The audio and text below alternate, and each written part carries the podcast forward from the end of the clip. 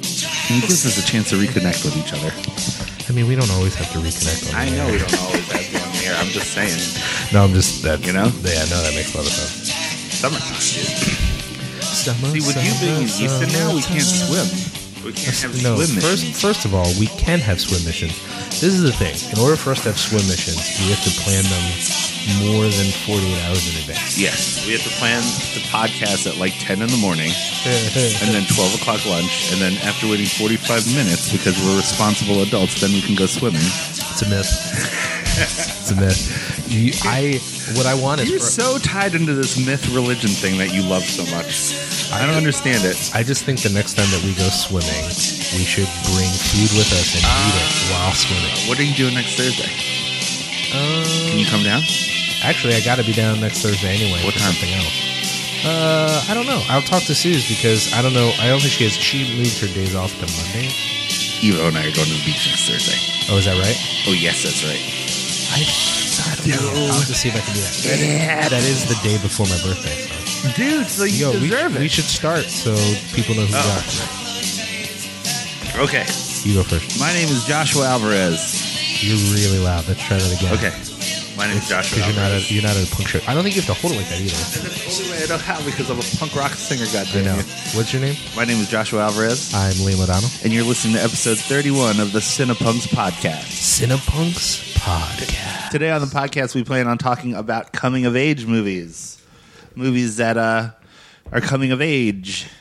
Yeah, I mean, one of the things I should have asked is uh, on the internets of individuals is how do you understand, how do you define a coming of age movie? Like what Yeah. what makes a coming of age movie? We'll, we'll get to it. We'll get to it. yeah, Let's- we'll talk about let's- that a little bit. I don't know that I've. I probably should have. This is on our, uh, the, you know, preparing in advance. We did the work of picking movies that we really liked. I even watched a couple just to remind myself about them. But as far as uh, going to the extent of defining it, I didn't think to do that. And I guess that's important. You know, genres are not. They're not science. fluid. Yeah. They're, No, they are fluid. Oh, they are fluid, but well, genres. I mean, what constitutes horror will constitute horror. You know but what I it's mean? but it is fluid in the sense of like um so for example let me think of a good example well yeah recent example that was very uh controversial for people that we talked about a little bit was it follows right Yeah. the idea the idea that you know it follows is not what you would consider a traditional horror movie and for some people it was not a horror movie therefore because it Mm-hmm. Yeah. was not not And I- traditional by and I think there's some discussion to have there right, and we're we're here for that very discussion. so oh you oh you so episode 31 um, before we begin i'd like to give a shout out to our man justin lore on the start of his new podcast horror business that's him right yeah horror Yeah. business Horror business. We also just had Mr. Mike Masenko over, and uh, he and other friends, Philip Leone and um, Brian Convery, are talking about doing a new podcast. So he wanted to talk about uh, what we do, and um, we had some insights for our man Mike, for Big Mike. But uh, I like that people are like, "Oh man!" Like when Jackie was here last week, she was like, "Oh, this is the room where all the recordings happen." It's like, yeah, well I mean and it's that's also the room that has all my guitars. it's not even it's and and the weird thing is it's not even that it because um uh the first five episodes we did in my kitchen Yeah, in South Philly, in a place you don't even live in anymore. no and and we did a number of episodes that were like specifically out and about like when you know the both the, The- salad days and the Yeah. um it's gonna blow interviews were The Goldman one on location so to speak on location. yeah So epic, man! very Look at that professionalism. because we are we are uh At what point does professionalism preclude burping and farting on air? never That's not Never. a- That's what I'm talking about. That's not- Cinepunks, that's- y'all. That's not the Cinepunks podcast if we preclude those things. No, I mean, I, I do. I, I think. I think professionalism matters to the extent that it could impact other people's lives. So, you know, when I'm interacting with someone and they can't manage to get their, uh, for lack of a better term, shit together enough that I'm not inconvenienced, then I do think like, man, that's so unprofessional. I can't believe it. But I, I certainly would never suggest that like we should be formal or like let's say we had a podcast and uh, I'm I'm actually thinking of remember the uh, I don't know if you listened to the Mark Marin interview with Louis C.K. I have not. Oh, it's one of the best. podcasts. Milani loves the What the Fuck podcast. I love She that also podcast a loves lot. the uh, You Made It Weird with. uh Oh, I do not. I do not. Oh, Well, you don't like that guy though. yeah. I, sh- I, I guess I, I, I, I- I do want to avoid shit talking famous people who might someday want to interact with us on a human level. But uh, that being said, I don't generally enjoy Pete Holmes, and and it, and it's nothing about his humor per se. Mostly because I haven't really seen him do stand up before. We've never seen him. We've seen him twice now. and No, he's but- been funny every time. I feel like people. It seems as if the charm of that podcast is his ability to insert himself, which Yeah. is the giant turnoff for me. Yeah, like it's I very know. self-aggrandized and uh, very in- invasive. I don't, even, I don't even want to say self-aggrandized because that's too judgmental, and I'm trying to be nice about it because, well, podcasts are hard, and we talk about ourselves a lot on this podcast, and I'm not trying to to come down on him. It's just sometimes I'll have a guest on who I think is very interesting, and somehow he gets the guest to be responding to him talking about himself, which I is not see. why I listen to. You made it weird. Yeah, I mean, maybe that's the point is that he makes it weird. That's he's just Maybe staying. that's the joke. he's staying It's a on brand. meta joke. I don't think it's a meta joke actually, but Okay, well, I don't think. I mean, I don't. I, I again, I shouldn't judge, and I'm trying. I'm actually really trying not to judge him at all, but I do feel as if it happens, and it's not my favorite. you know? Right, fair enough.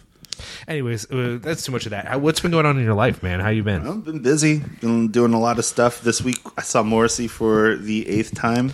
Yeah, would you say? I guess this is we we we talk a lot because we do the whack it on track. Yeah. that ends up being our check in. Right, but right, right. before we get to Morrissey, I- I- in general, did you get to meet him, and how did that make you feel? I did not get to meet the man Morrissey. I tried really, really, really Ah. See, hard. because though. that wouldn't be a review of the show. If Yeah. Uh, you met him, that would just be a life event. again, I'd be here just with big scars across my face where I tore my skin because I was meeting Morrissey. I do kind of think maybe this is better for you that you didn't meet him. 'cause Yeah. I don't. I don't want you to meet him and then be disappointed. And him be like, "You're Filipino, not Mexican," and then just like be mad at me for some reason, like chicken fingers in my mouth or something, you know? Yeah, no. So, so it was fine. I mean, dude, they say never meet your idols, right? And um, I don't know. I can't say that there are too many people that I've met that like super bummed me out. You know, I don't know. But um, what do I know? You know what I mean? The, the like, it's not like I've met a lot of people anyway. You know what I mean? I met Billy Bragg twice. That was cool. Yeah, Yeah, he's my hero too. So you know, I. on he- my Anglo icon list, it's like Morrissey and Billy Bragg, like one and two, and then like Tom Waits, number three. I do think there's something about that that makes a lot of sense about meeting your idols. I mean, people have said that to me, uh, not even just meeting, but not wanting to work with. Ah. You know, uh, some who was it? I think it was Joe Hardcore actually said to me he wouldn't want to book uh, Behemoth, who is his favorite metal band. Because What if they're jerks? Yeah, What if yeah. they sour his enjoyment of their music because they that'd- that would be do a something bummer, yeah. stupid? And in, and that's a real disappointment when you're a fan because it might not be personal. So like it'd be one thing if you're a fan of an artist and then you interact with them and they just turn out to be like at a base level an asshole. Yeah. But what if someone is having a bad day or the business that you are in goes south? Like someone could treat you poorly and it not that it's your fault, but it's like inevitable. Like Yeah, you shit's just gonna fall through and you're something fucked, went yeah. wrong and it's fucked up and they're mad at you. I would not want that for anyone whose work I admire. I would Yeah. I would I've had want that to happen avoid- to me once or twice. Yeah. Where I booked a show and it's just like, oh man, I got this dude. He's going to play. It's going to be awesome. And six people show up. And now we're looking at each other. And I'm like, yeah, well, thought you were more popular than you were, bud. Like that kind of Oh, thing. That's a man. fun time. But, you know, I c'est do. la vie. I you brought it up. I just want to say I really enjoyed our episode with Jackie. You know, not, Yeah. no disrespect to our other guests, but that was a good. That was a good. She was episode. fun. She's a so fun thank you guest. for being on. Yeah. and I think you know, unlike some of our other guests, she actually listens to the show. So I want to like lay, say that, That to was her. like a first for me when she was like, "Oh, this is the room, huh, where you do all the recordings," and it was just like, "You've heard some."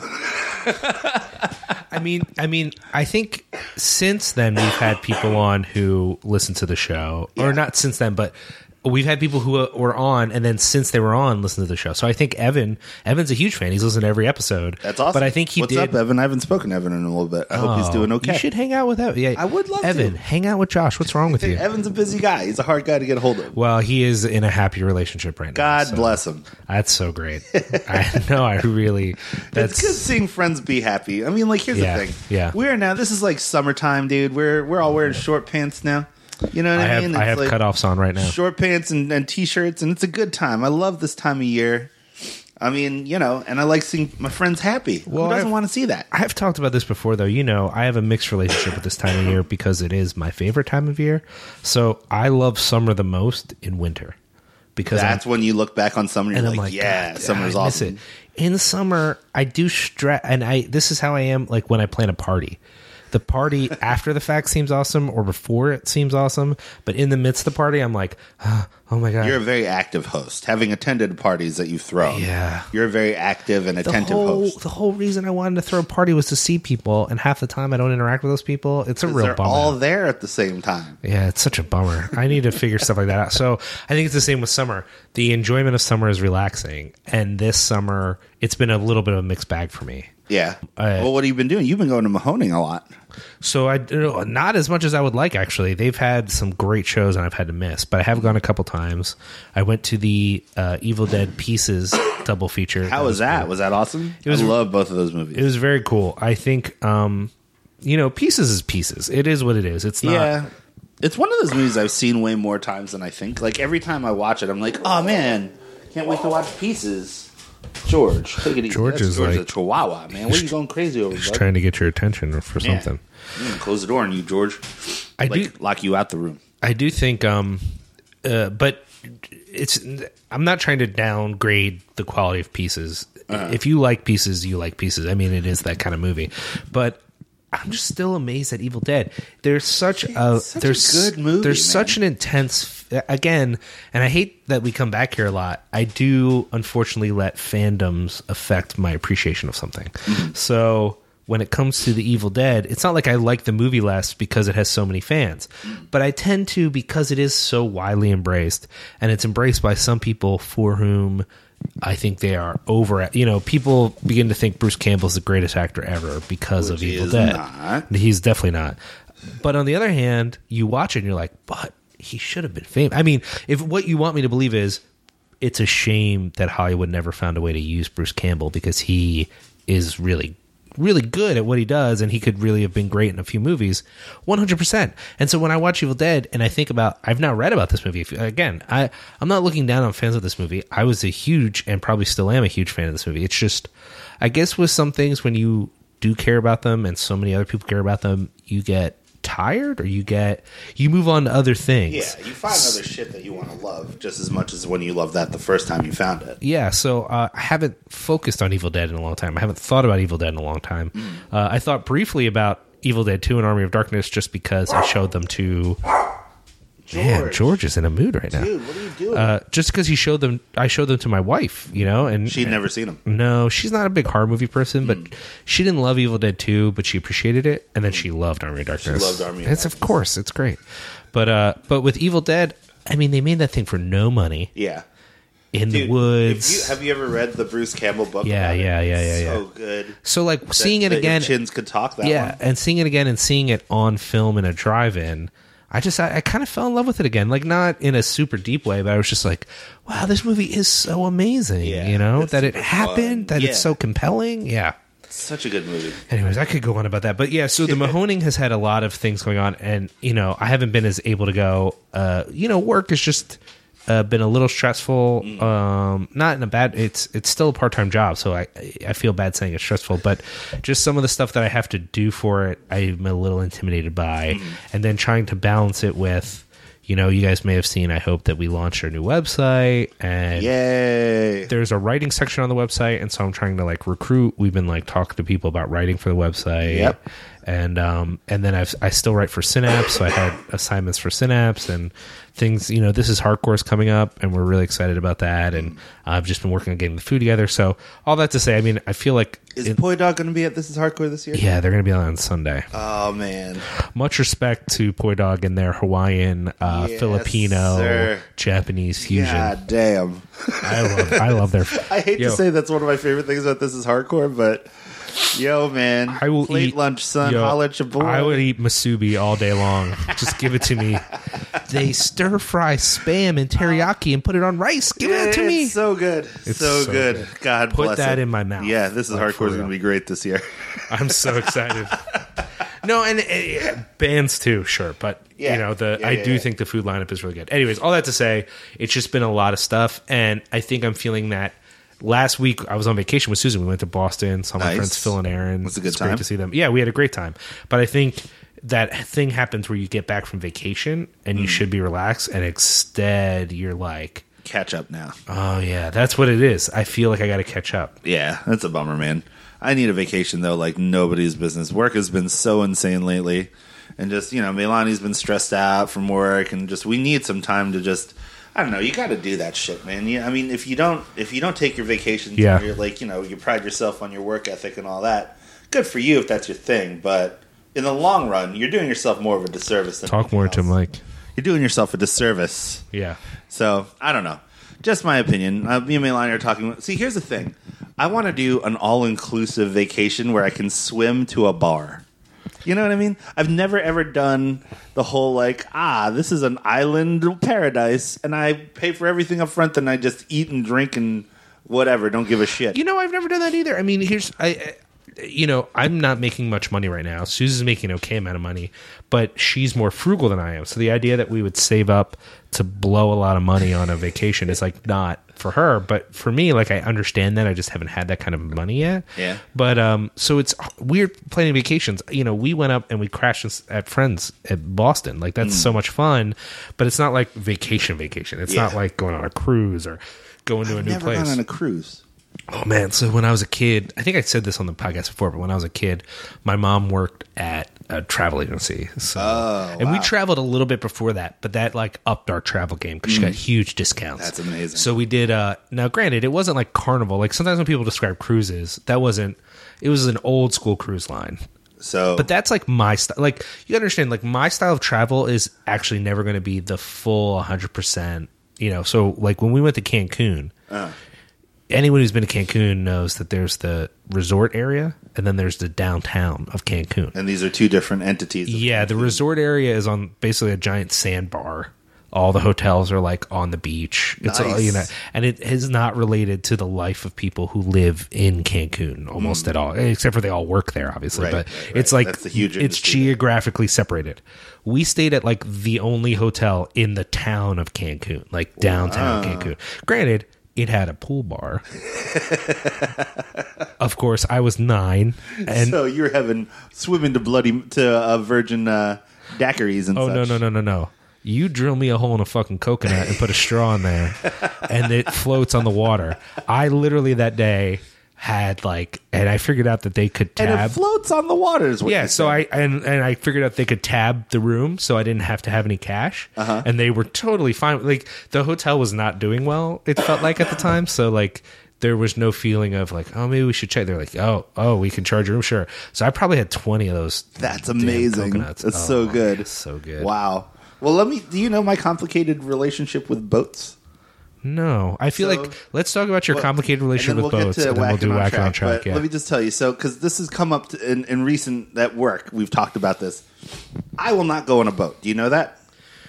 As an islander, as a I was person about to who say, comes can from I- island roots? I'm not going in no I was goddamn gonna say, boat. is it is it in, is it in, inappropriate for me to point out your island no, heritage? in totally relation to makes this? sense. Uh, It, it would it would make sense that I'd like you know riding canoes across like you know the Pacific Ocean looking for fish and I stuff. kind but of, I no. do kind of picture you in a kayak fighting a whale. I look is that good in unfair? a kayak fighting a whale. But here's what happened. So I was like 14 years old, maybe 13 years old, just getting into the punk rock, right? And my family goes on vacation to Maine. And my dad has this plan that he wants to see a whale. I knuckle, I want to see a whale. I'm like, all right, cool, let's go on a whale watch. And keep in mind, this is all happening while I'm wearing a Green Day Kerplunk t shirt. we're on this freaking, and I had all this hair. Ah, it was wonderful. Anyway, so I'm like, we're gonna go on this boat, and we're gonna look at whales, and it's gonna be fine. And I'm being bummed out because I'm a shitty teenager, whatever. But you know, whatever, it's fine, right? So we're on this boat, and I'm like, there's this one girl that's on the boat that's got this purple hair. I'm like, she looks like a punk rocker.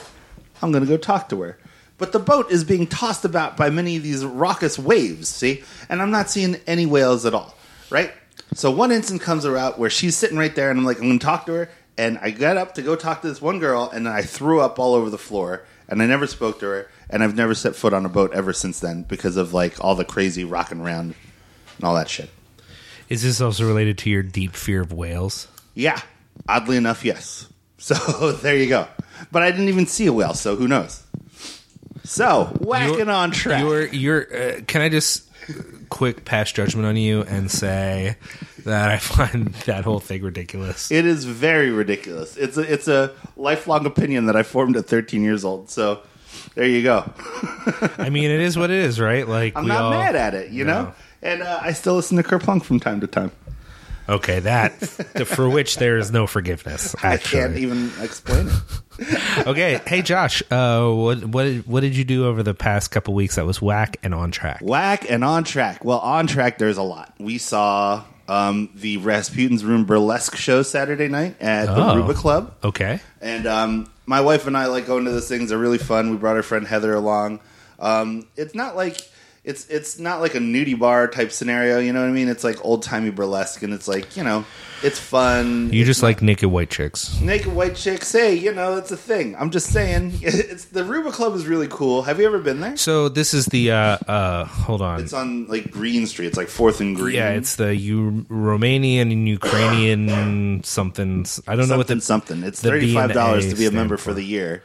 yeah, and it's after hours drinking. Is Oh, I don't even know. I mean, Oh I know yeah, they so put that's on what it what it mo- majority boils down to for most people in the neighborhood is after hours drinking. It's like a you know like VFW used, used to be like that or uh, Yeah. other The- cult- the old cultural ones- associations. The only reason we knew about it is because Fringe Fringe Festival used to do plays there. Well, And- they were trying to do uh, shows there. They did a bunch of like the kind of pop punk neither of us like shows there. I know Armalite played there, didn't they? Yeah, they did a few shows because they did that Armalite show there, and they, that was where the uh, Frail reunion was. there. Mm. Oh, yeah, yeah, yeah. Uh, and then, but before that, a while ago, they hit us up to do hardcore shows there, and the cost just didn't make sense for what it was. yeah. Unfortunately, um, I think i it's historic. You know, yeah, Yeah. as you know, I I actually my first neighborhood. Well, actually, not my first, but the neighborhood I spent the most time when I lived in Philly as a kid was that neighborhood. I was over on Oriana Street. Fairmount. Yeah, yeah, yeah. Uh, I guess I feel like it's more Northern Liberties actually. Oh, I want to know. I don't know. I think that I think because people when they say Fairmount, they tend to mean closer. They mean Fairmount, but closer to the art museum. Oh,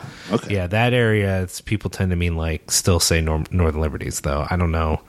Again, all that neighborhood stuff is much like genres. It's just you decide fluid. one one day you're just like this is Pass Young Square. And you're like, what is that? You mean Italian Market? No, Pass Young Square. What does that even mean? What the fuck is going on right now?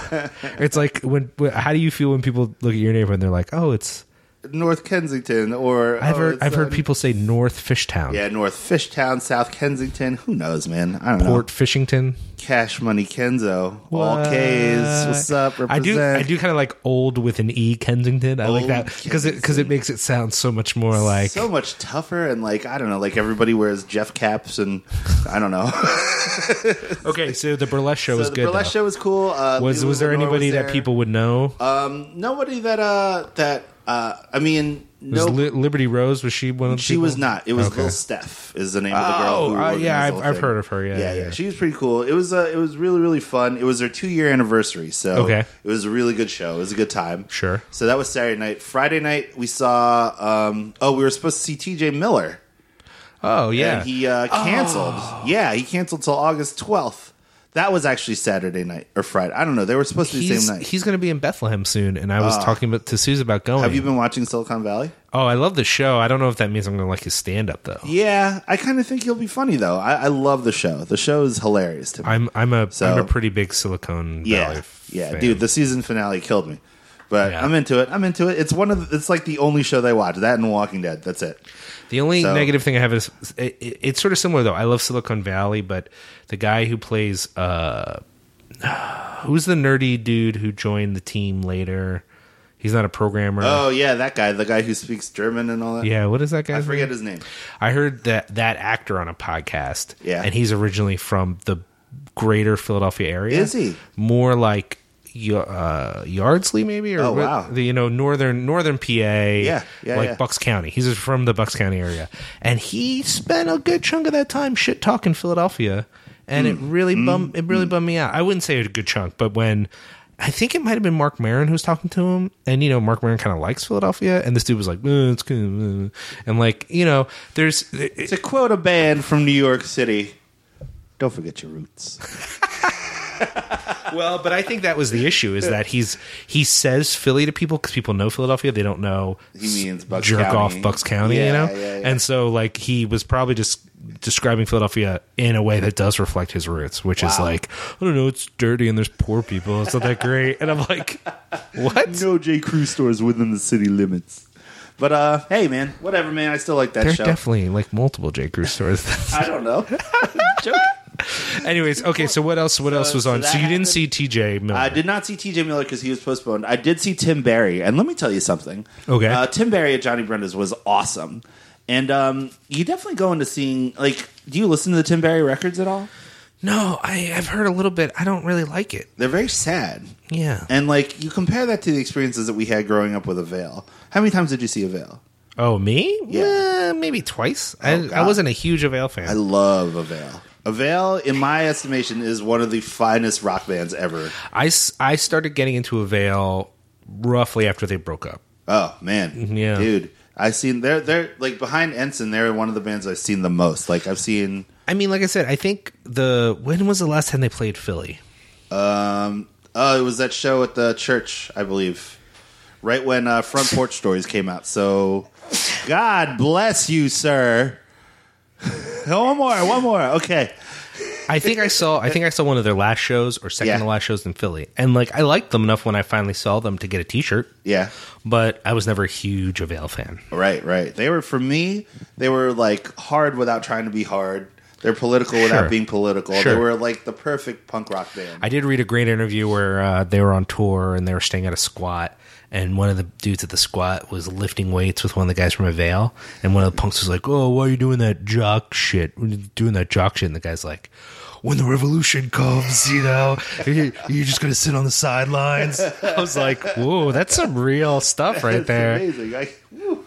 but uh, yeah, dude, they're dude. Avail in my mind is one of the best bands ever. Seeing Tim Barry doing the solo stuff is um, it's it's a distillation of the Avail experience, and he's still like even though he's playing this weird pseudo country music. Sure. He's still putting the microphone down on the floor and jumping into the crowd and playing from the middle of the crowd. That's pretty People cool. are still finger pointing and singing along. Yeah. Problems there's just a lot more beer and a lot more, you know, Yeah. like jerk offs being like stupid at these shows. But the sold out show, Johnny Brenda's, it was awesome. Is was, it is it weird for you that you are a beer enthusiast but find drunk people annoying?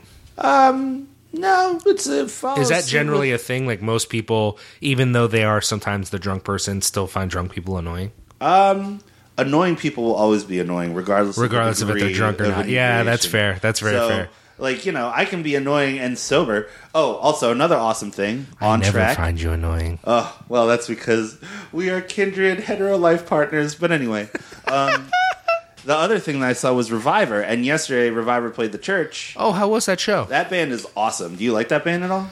You know, I wouldn't say that I'm a Reviver fan, Mm-hmm. uh, but I think they're all right. They are the fest.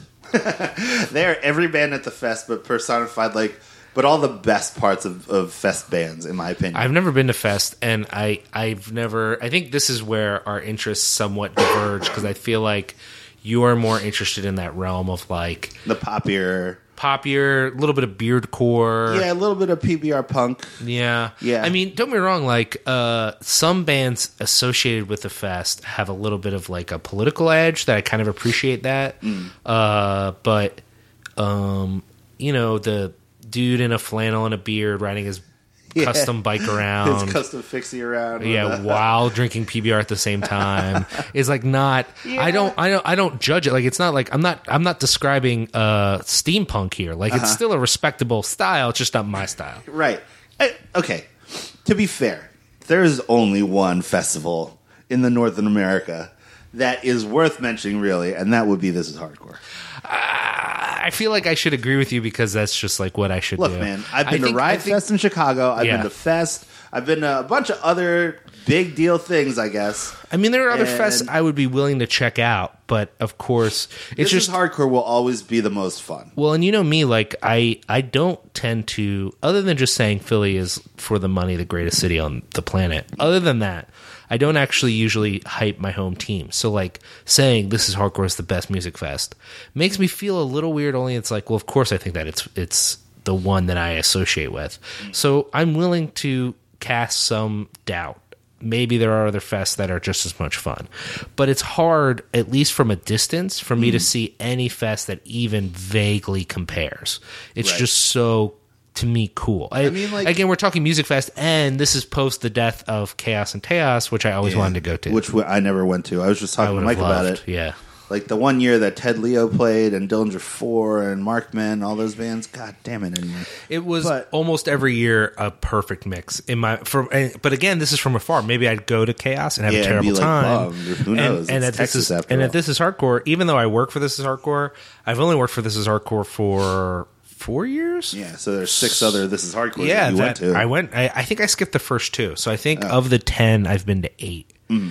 and uh, the four before I worked and the four since I worked are amazing. Like you know what I mean? Like they're just Good great. So times. uh, I do think overall, um, I don't know a fest that can even compare. I hear Rainfest is cool. People say it's cool. Hmm. yeah, Sunny said he had a good time. Yeah, I know Brian and all people. them. People talk about uh, not dead yet in Toronto. That that's a Hmm. fun fest. It's in Toronto Uh, though. Yeah. Well, I, I I don't know. Here's my issue with Canadian cities is the cold. Same issue I have with Boston. You know, I went to Boston in the summer and I had to wear pants. Ah, Well, yeah. actually, I didn't. I should have wore pants because I wore shorts. I was just cold. But you know what I mean? Like, th- there are lots of cool places that have cool stuff, and I feel like Montreal and Toronto are two places that have very cool things going on. Mm. And I plan to visit them someday, but I will never live there just because It's cold. Winter, yeah. Yeah. Like, what the fuck? man, I went there one time in the middle of winter. It was a terrible idea. I mean, it was great because we were hanging with friends, but man, it was cold. But anyway, back to Reviver. They were awesome. There was one dude that looked like Jim Gaffigan that kept on standing in front of me and kept on offering me beer, PBR, and uh, Was it he was, he funny like Jim Gaffigan? No, he was very friendly, but he was very like, yo, I love to rage at these shows, man. Want a beer? And it was just like, I'm good, bruh. Thank you. Do you do you I, you're a friendly guy too? Do you have that issue where someone's being friendly with you and you don't you want to respect them as a human being? Yeah, but then but you, don't. You have to draw the boundary, and that just feels wrong somehow. And it's just like, dude, I'm here to enjoy this rock and roll music and hang out with my wife. You know what I mean? Like, thank you for the beer offer. Let's just enjoy the show. Can we do that? Like, it, we don't, you know. I, and I feel it like a jerk being that way, but also it's like, ah, you know, my time is limited, and further than that, it's precious. So I'm not trying to spread it amongst people that you know I don't know. You know what I mean? Yeah. And I mean, I'm all for making new friends too. That's cool. I'm not. I'm not opposed to. I'm a friendly dude. You know. But also, it's just like, come on, guy. Like, I just want to hang out, man. You know, I'm not trying to do any more work today. Yeah. So, so yeah. I mean, So- and you are in an industry as well where you are dealing with people who Yeah, constantly. Yeah. Where, you know, it's I have to be nice to people that that if you knew them, you probably wouldn't think were very nice people anyway. You know what I mean? Mm. Yeah. Like so it's just like that's my professional Sure. approach to things. Like I have to be this guy. You know, that's like both firm when you have to be firm, but then you also have to be like understanding and you have to help people through whatever they're going through. And I mean, I don't judge anybody. People come to me all the time at work that have been through some of the worst things that man can put another man through. You know what I mean? Like, not man like a dude, like man like mankind. You know what I mean? And that sucks. No, yeah, you were just speaking incorrectly like a sexist. You mean You know, hu- human gender uh, politics notwithstanding. Wait, s we're, we're let, let's get back on topic here in the sense of uh, do you have any whack at all? um, whack was I saw Jurassic World. Oh, in 3D. Yeah. Uh, okay. Here's my thing. Now, if you think about all the talking in the movie, you're screwed. You're Yeah. like, oh, It's just bad. if you think about all the gender politics of the movie, you're screwed. oh, that too. Oh That too. yeah, unless you think Bryce Dallas Howard running away from a T Rex in high heels is a good idea. You know what I mean? like just dumb little details like that, like fucked me up. You know what I mean? Just didn't didn't make any sense. Just storyline, just uh and I love Chris Pratt. I, I would say I have borderline Gosling feelings towards Chris Pratt. You know what I mean? But Yeah, man, he was yeah. just like uh, the uh, every white man in an action movie, like dude in this one. Well, and I, I, I think that was on purpose. Like, I didn't see it, but for just hearing him talk about it, it almost felt like that was on purpose. Like he felt like he was broadening his horizons or going against type or something. Yeah, I don't know what he was going for, but let me tell you where he got to. Boring. And here's the thing. It's a movie that like if again, if you think about all the talking, you're you're, you're fucked. If you think about the fact that dinosaurs are eating the shit out of stuff, then it's kind of awesome. Oh, so some at some level you did enjoy it. Oh yeah, yeah, yeah. I mean, I saw it in 3D. There's there's claws and teeths coming at you. You know what I mean? I'm into that. That's a good time. Sure, Um, sure, sure. I saw it at the Marlton Eight, so I was fully reclined. So that was a good thing. It's a nice, Um, it's a nice theater. It's a nice theater. to It's see. pretty awesome. But um, overall, the experience. I mean, you know, it's Jurassic World. It wasn't. It wasn't the best thing I'd ever seen, but it was fine. You know, it was just okay. Would uh, Would I recommend it? No. I mean, unless you have a child with you, or unless you just really don't feel like seeing anything that's going to provoke any thought, and you just want to see some dinosaurs running around. I mean, I should have. I feel like I should have seen it just so that we could have talked about it a little bit. But um, you know, it's getting very mixed responses, which is part of the reason I haven't seen it. You know, I don't have unlimited movie funds, and uh, uh, it's it's been difficult to get to see all the things I want to see. So I just haven't made the time for Jurassic World yet. But you know, some people have said they really loved it. Some people have really hated it, and it's just been a mixed, you know, Yeah. mixed response. I don't know. I don't know what to make of it myself. Yeah. Well, it's not like you're going to miss anything like crazy if you don't see it. Yeah, So- I, I think that's yeah. the. I think that's. Oh wait, and also one more on track for me was that we saw Morrissey again. Oh, yeah, no, you already Love said that Morrissey. though. Dude, I love Morrissey so much. But it was the- really good. Was that a good set? uh, it was a lot of the new stuff, which I'm not so much a big fan of. Sure, but sure. he played "We'll Never Marry," which is like one of my favorite songs Yeah, from yeah. '94, Okay. and that was the first time I'd ever seen him play it. Sure. so that moved me. Um, he played. Uh, they they did Speedway, and he did it weird. Do you know the song? Not, not really. No. Well, the song ends. It like does a harsh cut, and then Sure. all the lights on the stage go out, and then there's a big sound of a chainsaw, and then Morrissey comes back with like the final reprise, which the line is, "In my own sick way, I'm so I've always been true to you," and that's what everybody gets tattooed on them. You know what I mean? Sure, Like sure, that's sure, the one. sure, sure. So in um, on this show, this is the only time we'd ever done it that I'd seen it done this way. The, the they do the harsh cut right, and it's black on stage, and then the lights come up when the chainsaw sound happens, and now everybody's in a different spot. So Boz, the guitarist, is playing drums. The guy who's playing keyboards is now singing, and Morrissey's behind the keyboard, and they finish the song in Spanish which is fine. I know Morrissey has like this Mexico thing that he's going through right now, and you know whatever. But it's like the catharsis of singing that line with Morrissey when you see him is so strong for me. You know what I mean? Because it's one of my favorite songs, and it kind of like took the steam out of it for me a little bit. So that was like the one whack thing from that show for me. But overall, it was a good time. I mean, you also uh, hate Mexicans, so that's Yeah, yeah, yeah, yeah. That's a bit of an issue. that's that's that's also true. So, you know, because West Side Story, they're supposed to be Mexicans. They all got played by Filipinos. You know what I'm saying? It's like they're taking our jobs. It's a bummer, dude. Wait, no, you mean you're taking their jobs? oh yeah. Oh yeah, yeah. It doesn't make sense. Doesn't make sense because I'm joking. okay. Any other, any other whacker on track? Um, nope. That's oh, and also totally on track. My brother has just announced they are having a second child. All right. So I will be an uncle times two. That's awesome. we should have done that in just the personal news. Yeah, I didn't section know. In the I- front. you know, this is a free flowing thing, man. This is like jazz. you have no. I have no idea what's coming out of your mouth next. But the issue you do because what I'm going to say is the issue with jazz is that it only works if you're like exceedingly talented. This is why, in my opinion, there's maybe only like eight jazz musicians you need to care about in the history of the world because Eight, I think so, probably Wow. maybe ten, maybe ten. Sure, maybe ten, okay. because it is improvisational, and so it's it is. Are you so- not a jazz fan? no. I Yeah. mean, that's not true. It's it's I'm not a jazz fan the way I don't consider myself a real metalhead. Do I own maybe uh, Uh-huh. You own Bitches Brew and you own, you know. yeah, I have. I have. Uh, well, I haven't. Uh, I haven't engaged as much as I would like, partly because I don't know where to start with something. So, Mm-hmm. Miles Davis, John Coltrane, Charles Mingus, those were easy. Mm-hmm. Uh, getting past that, uh, I'm trying to avoid. If I'm going to go for jazz, I'm not as much interested in the like big band era stuff. You know, Mm-hmm. the old timey. yeah, and with exceptions, there's some stuff Yeah. that I really love from that time period, but it's how, what about it is I don't feel like I know enough. The same way that like if I were to say to someone like I enjoy brutal death metal, well, they're picturing you know anything from Skinless to Morbid Angel, and the reality is I don't like Skinless and I love Morbid Angel. So Okay. i i in the same sense, like um, a I have to be in the mood for it. B I tend to prefer uh, when the band leader is a horn player, and that tends to be the focus of the music. I tend to prefer stuff that is not as upbeat unless it has a Cuban feel. Mm. Oh. But some of the Cuban stuff, some of the ca- uh, bossa nova stuff, I hate. Like it's Yeah. Mm. like a weird, mi- you know what I mean?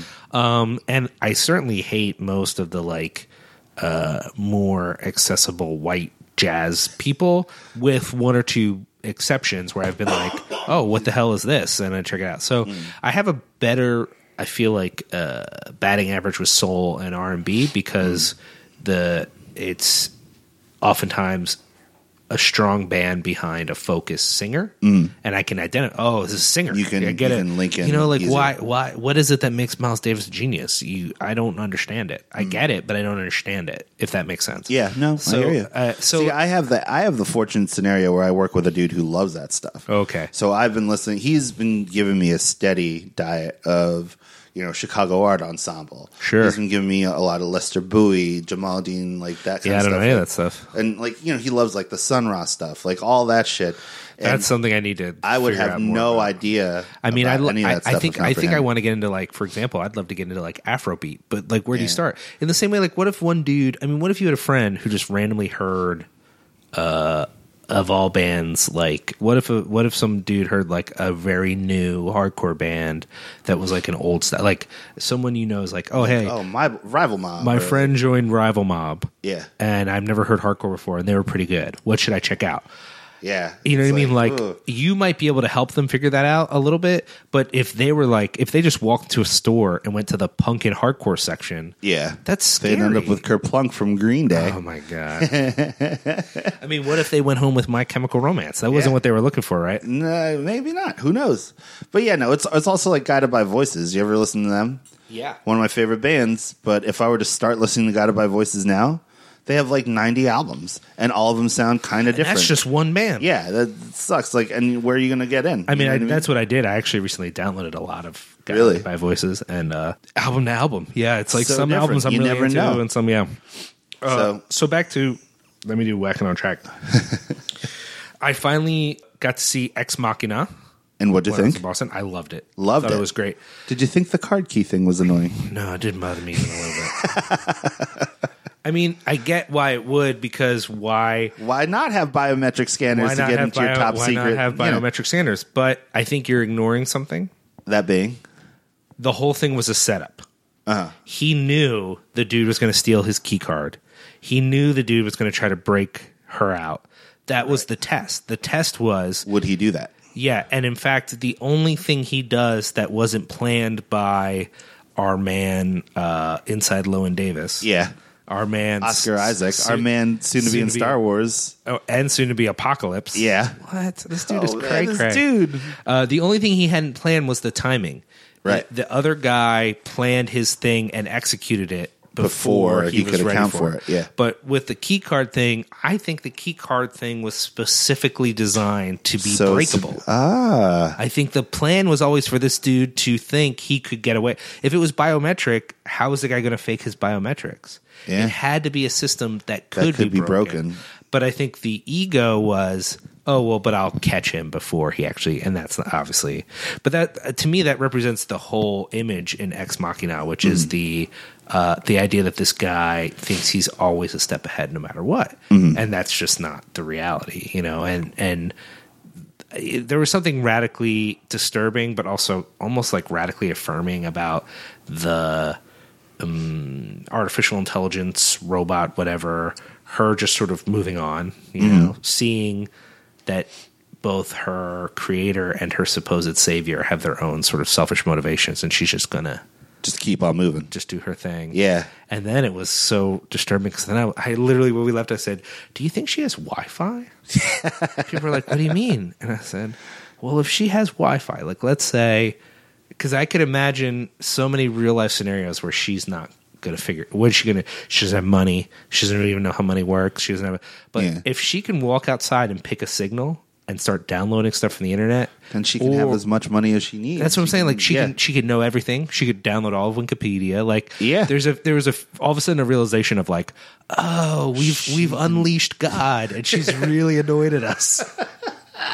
Anyways, I thought it was I thought it was great. I mean, Yeah. don't get me wrong. I, I think there's again, eh, it's a four star out of five star movie for me. It wasn't like unbelievable for me, but Mm-hmm. Yeah. but I really liked it a lot. Yeah. As far as continuing things on track, I saw that movie Dope. Yeah. Which was dope. That was really good. Actually, I want to I want to play that off a little bit because that's going to be connected to our topic today. But um, other things uh, I've gotten to do lately, like I said, I went to the Mahoning Drive-In, saw the Evil Dead. That was great. Um, spent some time in Boston. Haven't really been to many shows lately. I've just been busy and haven't been able to make down for stuff. Um, and I haven't been to. We were meant.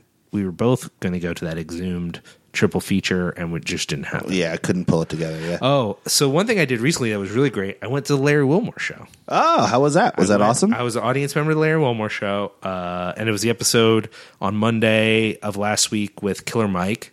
And that was cool. We didn't Mm-hmm. wow. plan that. We just That's were funny. like, you were just like, oh shit. let's Killer just Mike's go. here. And then I looked at my Instagram and I'm like, oh look, Killer Mike. You know, the only thing that bummed me out was I wanted to ask Larry a question because Killer Mike had just said that he was going to be running for office, and then it ended up later that day that that didn't work out for him. But I was going to ask Larry during the Larry Wilmore. They do like a Q and A before Yeah. he starts filming. I was going to say, would you vote for Killer Mike? You know, since he's on the show, but he, I didn't get picked, so I didn't get to ask that question. God But damn it was cool. And there was definitely a point during the show where I was the asshole who waited for everyone to get quiet, and then I yelled, "Run the jewels," and then Killer Mike like made you know a specific gesture, you know, and and winked, you know, to acknowledge that I had yelled out, and that got cut from the episode. I was like, Well, you know what happened though. You and Killer Mike both know what happened. you had that moment. I was like, maybe he'll be outside signing autographs, but of course he wasn't. He probably had a million other things to do.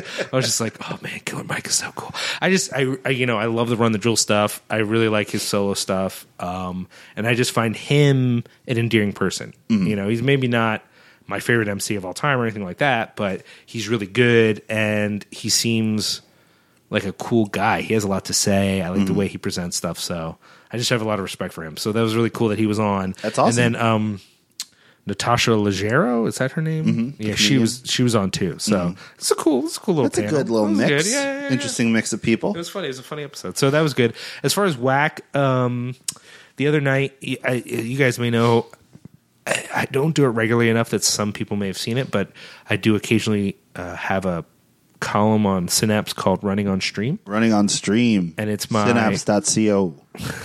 and it's my uh, recommendations, and it's usually like Netflix and Fandor. And so, you know, with Susie being on vacation, I was like, well, let's spend a day watching some movies, or I mean, it wasn't the whole day, but let's take some time today to watch some movies. And I want to watch some stuff on Fandor. So when it came time to watch something on Fandor, so I could recommend a new thing, she was like, well, let's watch a comedy. And I thought, yeah, you know, looking at my Fandor lineup, when I for some reason when I think independent film and I think artsy or Fandor is like not obvious Hollywood fare, basically. Right. I don't think comedies hardly ever. I always think serious movies. So I thought, yeah, let's look through the comedy section. We killed an hour looking through the comedies on Fandor, and part of the problem is this is great for film historians. They just got a hold of a million Buster Keaton movies. It's filled. They have like eh, almost everything Buster Keaton ever made. You can stream. So if you are a Buster Keaton fan, cool. But I was not looking for that. and then as I was looking, all of these.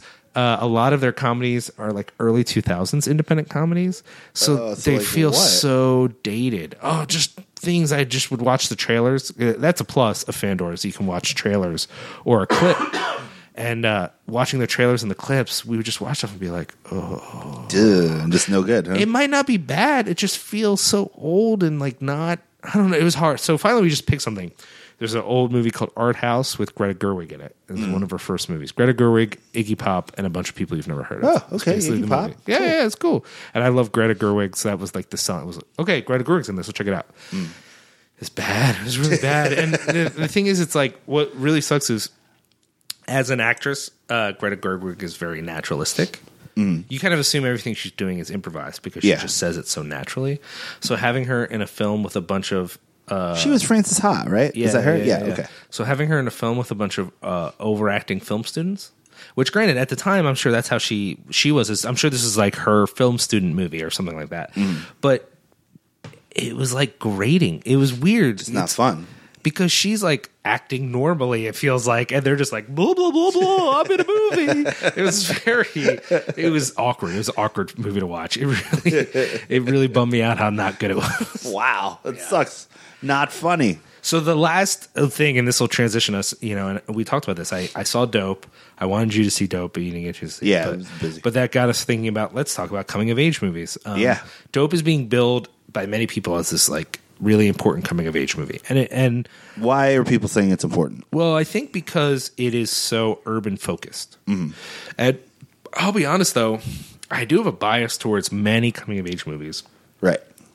being white suburban movies in some ways. Um, one of the one of the movies that I picked we're going to talk about uh, is not that, but that tends to be a thing. So I guess that's what's so amazing is like dope is so real and it's whatever. And you know the one of the movies that I love that's coming of age movie is Coolie High, and that's definitely like a black exploitation coming of Yeah. age movie, you know, whatever. But um, but I will say what dope does that probably is really interesting is that it presents a character who does not fit into the urban environment in stereotypical ways. So he's a character who's obsessed with 90s hip hop, who's in a punk band, who is kind of a nerd about a number of things. His friends are nerds. His one friend is a uh, a lesbian who also kind of like doesn't present gender norm wise, you know, and yet he gets involved in crime unintentionally, you know, through a series of misadventures that are very wacky. But the film, even though the circumstances that get him into this position are silly on purpose, are supposed to be funny in some ways, the consequences and the emotional destruction are not played for laughs. And in fact, the trailer to me does a disservice to the movie. The movie's funny. But it's not The a trailer has a build for some type of like kid and play wacky like no. oh, See, this is the issue: is that house party. it's a funny movie, but it's a movie that is not a funny movie in the sense of I think the movie is more of a emotionally tense coming of age movie that has jokes in it. And some of those jokes are very funny. Some of those jokes are not that funny and I will say like it's not a perfect movie. I gave it a really high rating on Letterboxd cuz I I loved it. It's it's a sort of movie I love, but I could acknowledge like it tries to do a lot in two hours, whatever. But it also plays with genres. You know, it plays a lot with. There are moments that are very uh, Fast Times at Richmond High, Mm. but instead of being having no consequences, it has consequences. His, his life is on the line, and other people's Right. lives are on the line, and it's very straightforward about things. So it's not just like Spicoli being a fuck off in a class. It's like no not it's being able to it's get a very job it's and- very much about what it's like to not fit in in an environment but in a way that also is like it's not any easier for the people who are in you know it's like Hmm. he gets picked on by gang members so at first you're like man gang members what the hell but then there are certain moments that make you be like well i mean i kind of get why they're in a gang actually you Hmm. know and it, he's forced to deal with the fact that even though he doesn't identify in many ways with where he's from, he it's still part of who he is, and he can't ignore it. He can't get away from it, and he shouldn't have to. He shouldn't have to defend that Yeah. in some ways or to play off of it. Anyways, the it's again not a perfect movie, but it was so endearing to me, and it got me thinking about what is a coming of age movie and what are some of my favorite coming of age movies. Yeah. Well, why don't we first work with a working definition of coming of age movies? Because as I was thinking about it, I was like, yeah, coming of age, you have a guy or a girl who starts at one place and ends up somewhere different. And through the adventure or misadventure, they end up gleaning some type of knowledge. Well, that's pretty much every movie. You know what I mean? Like, there isn't one movie it's like, well, no, nothing happens. He doesn't go anywhere. So, you know, she doesn't go anywhere. I mean, But, uh, it's it's interesting because I asked this question like, what sort of sets the parameters? Mm. And you know, uh, Jacob Berman. I don't know if Berman actually listens to the podcast, but if he does, Probably not. But what's up, Jacob? Hope California's fun. yeah, yeah, yeah. He's a little bit of a snide jerk. Just in that he said, you know, the lead's evolving from a child to an adult. Okay, that's fair. but I mean, uh, I think you could have a broad definition of both child and adult. in the Yeah. sense See, I of, mean, like- take an example uh, that movie Beginners with um uh sure, yeah, yeah, yeah. with uh what's his name in it was Chris. It wasn't Christopher Lee. It was uh no, I know. Yeah, the Von Trapp guy and uh, the white guy from Star Wars. That was yeah. No, Ewan McGregor's Ewan McGregor. Yeah. but I forget the older gentleman's name. uh, fuck. Oh, if only we had the internet. I know. God Oh, damn it. man. The Hall of Records. I just don't know if I care enough to even look it up. That movie was good though. Did you like that movie? yeah, yeah. so that definitely, movie is not definitely. about a child going into a man or a woman go- or a girl Or, going into uh, a woman. I, I would say like that movie um, Gloria. I don't know if you ever saw that. did not see it. I heard about it though. That's the one with the woman who gets divorced or yeah, whatever. and- yeah, Even though she's definitely an adult, and and I don't mean to be condescending to say it's a coming of age movie. I do think it's it's a movie about growth in a way that feels very much like a. It's at least playing with the with the genre. of Yeah. coming of age movie. so then, how do you identify? What do you identify with, um, I mean, or I what? Think, I think actually the if definition, you had to say this is a coming of age movie and this is why, what like what would you say? well, again, this is why I think that strict genre definitions don't make a lot of sense. In that, Hmm. um, I think what Berman says is actually the strictest definition of a coming of age movie of the growth from child to adult.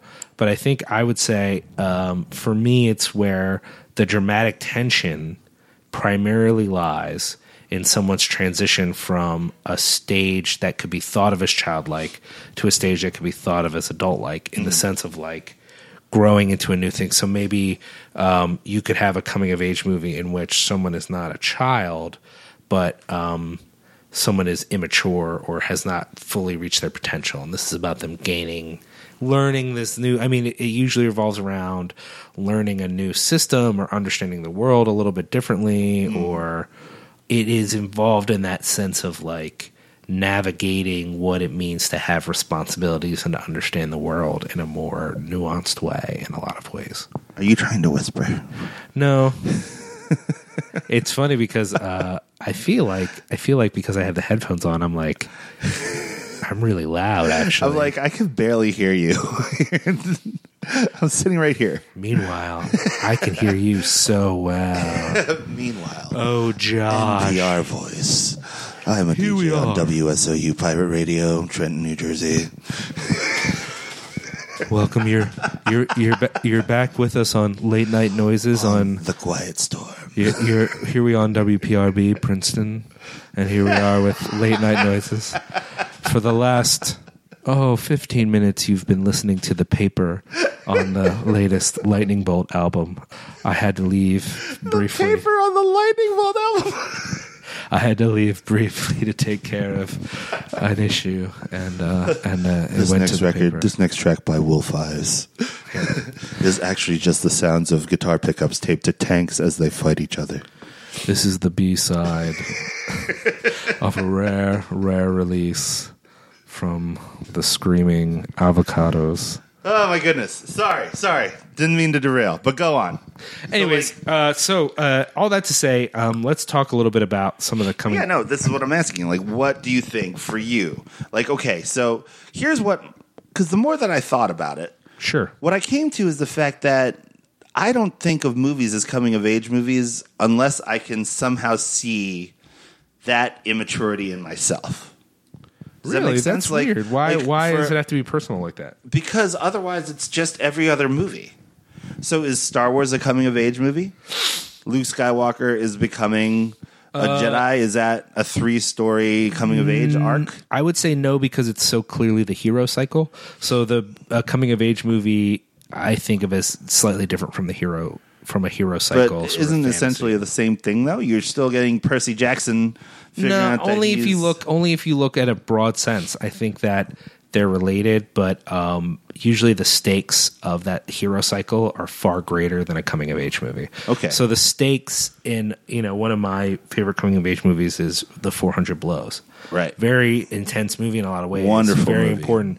But the stakes are not the same as Star Wars. Okay. That doesn't make it less dire in a way or less. Hmm. Did you see emotional. any of the other Anton Donia movies, or did you see like um, the other? No. Oh, the other true. No, no, no. And in fact, it, uh, uh, Fandor has them all. All of them. Endorsement for Fandor. Wow. Is that right? Man, Fandor should pay us. Fandor has it all. well, they gave me a free membership, so, Oh God! Full Jesus, disclosure. Fandor, why are you so good to us? or to me specifically. Uh, by the way, you were thinking of Christopher Plummer. Christopher Plummer. Yes, yes. Sorry. reference back. Yeah, but uh, no, I I haven't seen any. of And in fact, uh, I'm not a big true. I think I've only seen three Truffaut movies ever. Ever. Yeah, and 400 Blows. I'd seen it so long ago that it felt like I never. Because Susie even asked me, "Had you seen that before?" And I said, "I don't think so." And I, when I really thought about it, I had, but it had been so long ago. I didn't really remember it very well, and I didn't remember. Not that I disliked it when I first saw it, but I just didn't care as much about it. And rewatching it, that's why I put it. My original you know, two coming of age movies I was really interested in talking about were Coolie High and Stand By Me. Mm. Stand By Me is so classic. I mean, when we I tweeted out about, you know, any thoughts about coming Mm. of age movies, someone said, "Is there any coming of age movie other than Stand By Me?" you know, that Stand By Me is so Ah. So iconic. and it's so written into the fabric Yeah, of like yeah. our generation. Number one, Yeah. and and people that love. I mean, come on, River Phoenix is so good in that movie. Will Wheaton, you got an amazing cast. It's so well done. Ah, fuck, what a movie. Yeah, and it's it's it's an unbelievable film and it matters so much. But um is it the only example like uh, I, I to get an idea, I think you're right in the sense of uh when I was looking up what are people's favorite coming of age movies, I was just looking up like sort of online what people had said about Hmm. coming of age movies. So many different things that I would have never thought of. And even before we started, I tweeted out, you Hmm. know, hey folks, what are some of your favorite uh, coming of age movies? Um, uh, BLC Agnew, uh, Empire of the Sun, Hmm. uh, Tao, uh, Kyle Turner, whose uh, uh, Twitter handle is Tile Kerner. I think that's funny. uh, we are the best, which is a little current for me, Which don't I know. still haven't seen. Oh, it's it's it's uh it's good. It's but- supposed to be awesome. I just thought of a movie that I think is an amazing coming of age movie. yeah. Son of Rambo. Yes, That movie oh, might be yeah, one of my very much. favorite coming of God age movies. damn, that that's a good movie's movie. so good. Some other movies that people said I just want to get through these: Ghost World, Perks of Being a Wallflower, Girlhood. Someone specific, actually, my friend Amari specifically s- wanted us to know that Girlhood was better than Boyhood, which is fine, uh, and it's probably true. Actually, I haven't gotten to see Girlhood is in my Netflix queue, um, but I haven't watched it yet. Mm-hmm. Uh, the Last Picture Show was one. Angus was one. Angus, holy shit. A Letter to Momo was another. Uh-huh. Uh, so yeah, like we got a we got a few suggestions, and we we came up with some of our own that we were thinking of. I mean, again, Stand by Me is huge um, as as a good example. Um, what were some of the other ones we had been mentioning? Well, Son of Rambo, I just thought of, and I was like, yo, Sure, sure, that was sure. one of the greatest. Like, Do you think in of- recent years? one of the ones people bring up a lot is Breakfast Club. Do you think of that as a coming of No, age movie? I definitely don't. I just think of it as a That's- teen movie. Yeah. See, I. don't- But then where's the line? Because they come in one way, they leave another. They they reach this like emotional Yeah, no, nadir that's where true. like they've come to grips with their perceptions and and their definitions of themselves. Well, and I, I do So- want I do wonder to some extent when we talk about genre definitions if we're actually talking about whether we liked it or not. So when we Right. were earlier, we were talking about it follows It follows. and people rejecting it as not a real horror movie.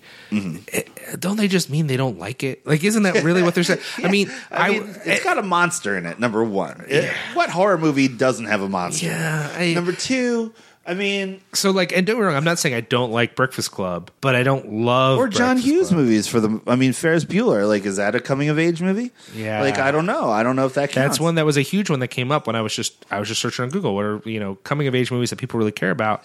A lot of people say Ferris Bueller, and I'm kind of like, is Ferris Bueller One really day, a coming I- of age yeah, movie? I don't know. I don't know if I Honestly, by the end of Ferris Bueller, Ferris Bueller is still Ferris. Like nothing has changed for Ferris Bueller. Right. Maybe something has changed for our man. um, Cameron. Yeah, Cameron has definitely gone through some shit. I'll, I'll give you that. Ferris Bueller's sister. She's going Oh, through yeah. some shit. Yeah, But um, yeah. here's the thing. So all those movies specifically the John Hughes, the Three O'clock High, the uh, Say Anything, um, all those movies. Is say anything of John Hughes? It's not John Hughes. it's movie. not a John Hughes movie, but It's it's, a a that like, Cameron Crowe movie, right? that is Cameron Crowe. But Yeah, yeah, still, yeah. you know the genre. That I'm Yeah. talking Or uh, about, but or what I wanted you to specifically mention. Um, Weird Science, no, um, uh, the the Eric Stoltz movie. What's the Eric Stoltz? some kind of wonderful, some kind of wonderful. great movie. Shit. are these all coming of age movies? is Pretty in Pink a coming of age movie? I don't know. And if they are. Are they to us only because we saw them as the demographic that they were kind of targeted? Well, and at? how do you put them in the same? Uh, you know, one of the suggestions we got was The Last Emperor. Could you Yeah. imagine a double feature of The Last Emperor and Pretty in Pink? I mean, No. I could imagine it, but I don't think that it'd be like the way you thematically- listen to Run the Jewels and you go into disembodied. Like it's just these two. That's because I disjointed like to things. do that. That's yeah, what I I like know. to That's do. what I'm saying. It'd be like that, that weird stuff that you do. But you know, Yo, oh my god! I just, I just suddenly thought of like a Run the Jewels chokehold tour, and I got like a music boner. I do like the fact that the last minor threat show is with Trouble Funk. Think Well, about that, but that, for a little bit. that just makes sense. so I actually awesome. think that makes a lot of sense. But no, uh, so let's get back. to What were some of the you picked? You know what? uh, and I was thinking about because I picked uh, Moonrise Kingdom. Moonrise Kingdom is an amazing movie. It's it's a brilliant coming of age movie. Okay. you gotta. I mean, first of all, our collective love for Wes Anderson is well documented. We fucking love the shit out of some Wes Anderson. Yeah, and I, you know, I've I've come under a little bit of fire for that. I think a lot of people are a little uh, frustrated with Wes Anderson, and the, not on a personal level, but with his movies because they are, and you've said this yourself, Yeah, as that a they fan, are white people so problem, fucking like white, rich- so Yeah, I rich, get so it, whatever. but- but I say that only to acknowledge that I know it, but I don't care. Yeah, dude. Think about the fact that I mean, like, not to get on a Wes Anderson thing, but Zero Mostel or Zero, um, what's his name at the end of or uh, at uh, um, the last movie. You know, Oh, it yeah, wasn't yeah, about yeah. rich people. and It wasn't about fair. you know main character wasn't. Yeah, one. I Grand- mean, Grand Grand, it's the Bu- only Grand one. Budapest Hotel. Yeah, Grand Budapest Hotel. It's- Side note: uh, one of the, my favorite parts of Dope is that the kid from Grand Budapest Hotel is in it. Oh, nice, Yeah, nice. and he is um he's so gangster, and I love it. Well, he's not. He's like a he's he's more like a punk kid who happens to live in in a in a rough neighborhood. Right. But I, there's a moment where they're discussing with a dude from uh from uh, workaholics whether he can use the N word or not, and then he points to the kid. He's like, he's not. He's not. He doesn't know what to say. He's like, he's not African American. He's like Hispanic or something. And the dude, the dude just looks at me. He's like, fourteen percent African. Ancestry.com. Ah! I just thought that was so funny. it's pretty good. It's oh kinda man, genius. yeah. But no, uh, back back to back to where you're saying like But- yeah, Wes and I, I Yeah. will say Moonrise Kingdom. I mean, every Wes Anderson movie i in and of itself is a movie about growth, Mm. transformation. Like even even the ones where the characters don't undergo that much. So you could say uh, the Royal Tenenbaums, you know, Mm. Right, yeah. Tenenbaum doesn't go through that much, but he does. Uh, he There goes is a the- change. He there. goes Yeah. the distance, and then also, um, was- there's uh, what was the other movie? Oh, Submarine was my other movie that I, I thought of. You that- went with two very new movies. I love Submarine though. I like- no, I like Submarine a lot. But then I realized that probably my, one of my favorite movies of all time is a coming of age movie. Okay. and that would be Cinema Paradiso by uh, Giuseppe Tornatore. that movie is not only a beautiful love letter to the art of movie making and Sure. the act of loving movies. Sure. but it shows the transition of a kid from. It's a lot like you know. 100 years of solitude you're going from a time when it's a village centered around one movie theater to a time when you've got airplanes and cars running through it and all this other stuff and it's the transition like each gradient transition between that and that so that i mean by strict definition is a coming of age movie and that's one of my favorite movies of you know, all it's time it's funny. I uh, I think Cinema Paradiso is generally actually underrated. Ah, I adore that movie. I love lot. I'm a that big movie fan. so much. Yeah. The final scene in that movie when he's sitting in the theater and he Sure. has the reel of all the kissing. I can't watch that scene and not cry. Like not cry like a fucking fat blubbering ass baby, like a nine foot tall baby, like a fucking fat crying baby. I can't help it. That's just what happens. Which of the movies would you? So, if you had to pick, would you go with Cinema Paradiso over those other two movies? Yeah, I would. I would. It's so perfectly done. Sure. It's so artistically rendered. And it, it plays on such very human and very sincere emotions, which is why I adore it so much because it is that perfect, it's the perfect cross section between storytelling and. and movie making. It really is, you know? I guess if somebody if somebody was going to critique that and say it wasn't a coming of age, I mean, I, I'm with you that it's a coming of age movie. I guess at the very least, it it is maybe a little outside the boundaries in the sense of it's not just about that kid's life. It's it's about the the, life whole of the village. community. Yeah, yeah, yeah. And that way, maybe it's not a coming of age movie in the same way that a movie that's focused on one character's growth and one character. But on the other hand, uh, maybe that's its strength that in telling a coming of age story, it's also telling the story of a transition of an entire community and that sort of thing. Which, I mean, I do wonder, you know, like so the 400 blows uh, is one of my favorite coming of age movies. And that's more like a character study. It's so intensely focused on. It is, but I also think it creates a space to think about larger. I mean, I can't watch that movie and not think about family dynamics and capitalism and what that does to it, about uh, systems thinking versus community thinking, and I can't help but think about criminality. I mean, one of the reasons criminality is such a thing in our culture is because of living in a culture for in which still conformity is more valued. You know, I mean, then it was even more. I mean, this is 1959, Mm-hmm. Yeah. set even before that. France. The whole entire system eh, doesn't allow for outliers, and you could say like, well, 2015 we're more, you know, com- Open-minded, blah, blah, blah, whatever. but we're not I- really. but uh, I mean, we uh, again, uh, th- this is the issue: is that you can't say, "Well, things are better than at one time they were, so therefore they are what they need to be." I just think I, I do think this is something we need to think about continually: is how many folks who are quote unquote criminals are that different from this kid in 400 blows for whatever reason they're not fitting in the social system as they've been given Yeah. you know um and granted, I don't think the movie's about. I don't think when Truffaut's making 400 Blows, he's like, "This is a movie that's actually about this." It seems like it's about a kid, but it's really. But I mean, that's my favorite kind of movie: is a movie that isn't directly about something, but it creates the opportunity to discuss that thing. Right, That right, really right. Mm-hmm. means something to me. and that's what resonates with you as a coming of age movie. Yeah, yeah, yeah. Right, yeah. right, right. So I get that. That makes perfect sense. But I wonder if, if if it was a movie that was more just focused on this kid's emotional states or something, if I would be less interested. Mm-hmm. You know, I wonder if if uh well, so we talked a little bit about our the worst, you know, the, coming of age best. movies we really didn't like. Uh, yeah. That- Maybe this will be helpful for us to understand what it is that's appealing about a coming of age movie. What are some of the ones you really disliked? I hate the Karate Kid. Talk a little bit about why you hate the Karate I hate Kid. the Karate Kid because you've got the Mystic Asian stuff going on in there. So you know you got a pan flute playing every time uh, Noriyuki Pat Morita comes on on screen. sure, sure. Like, come on, man, really?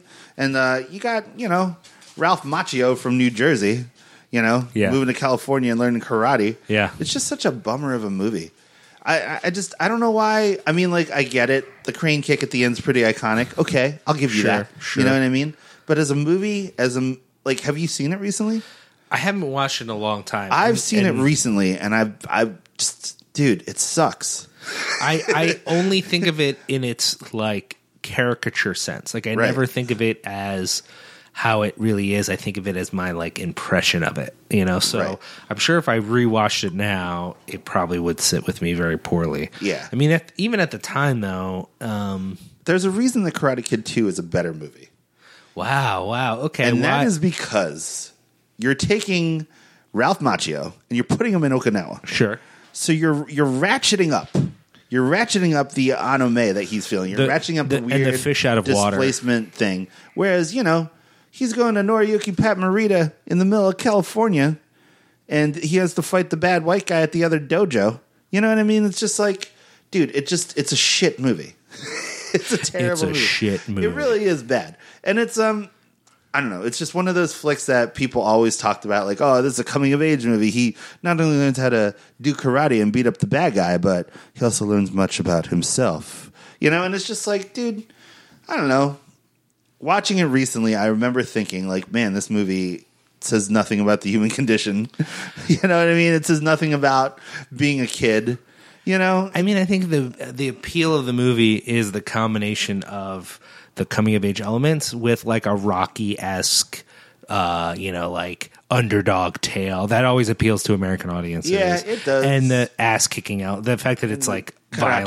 violence. Yeah. yeah, yeah, yeah. The the training montage for the chess match is never as compelling as the you know the Yeah. learning how to crane kick. God, that movie. Yo, did you ever play any of the video game versions of the Karate Kid? No. it was always about the crane kick. Like Isn't that, nothing it? else ever mattered. Yeah. Nothing, dude. That's the most iconic scene that defined the '80s for a little What, bit. what was the other coming of age movie? that Uh, we did? fucking Garden State. Fuck that movie. oh, that's a great example. Ugh, holy shit! People saw it and thought Zach Braff was a genius.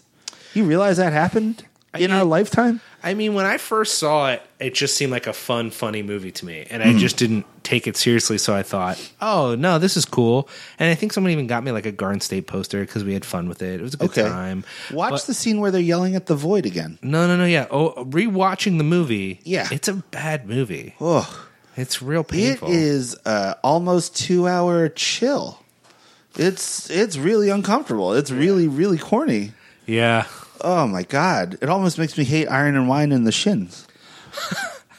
I do actually hate the shins. I'm Do so you really? over the shins. You- n- yeah. Not into it. No. Oh man, shoots too narrow. Still my jam. I love that no, record. no, thank you. But Iron and Wine, yeah, I, I like them. And Yeah, that- no. that would be- After watching that, you're not going to want to. no, Uh, That's no, all. Not at all. But um, yeah, dude. I just and that's the thing. I think the thing that makes. I mean, who knows? Maybe the people who saw Garden State when they were twelve, like when we saw Breakfast Club when we were twelve or whatever, maybe they'll grow up and look up, look back on that and be like, "Oh man, that was the movie that defined my generation." But uh, I That would be kinda so hope sad. Not. Yeah, Yeah. I know. That's the thing. It's just like, man, if it does, it's kind of a bummer. I mean, I guess that's as depressing as the kids who will eventually look back on that Project X movie and say that that Ah. defined their generation. So sad. Yeah. What a bummer, dude. I really, I, I, but this is probably why I like Dope so much. Like, if someone looks back on Dope in twenty years, and See, do you consider Boys in the Hood a coming of age movie? I actually do, yeah. See, so that's an urban movie. That's Yeah, like it's very good, yeah. I mean, like Boys in the Hood, uh, Higher Learning, uh, any of the John Singleton movies, really. You know, like yeah, I mean, I guess what I guess uh, I don't. I guess I wouldn't agree entirely with a lot of the people who are calling dope important for some of the obvious reasons. Um, I just found it really compelling. I found the characters interesting and well written.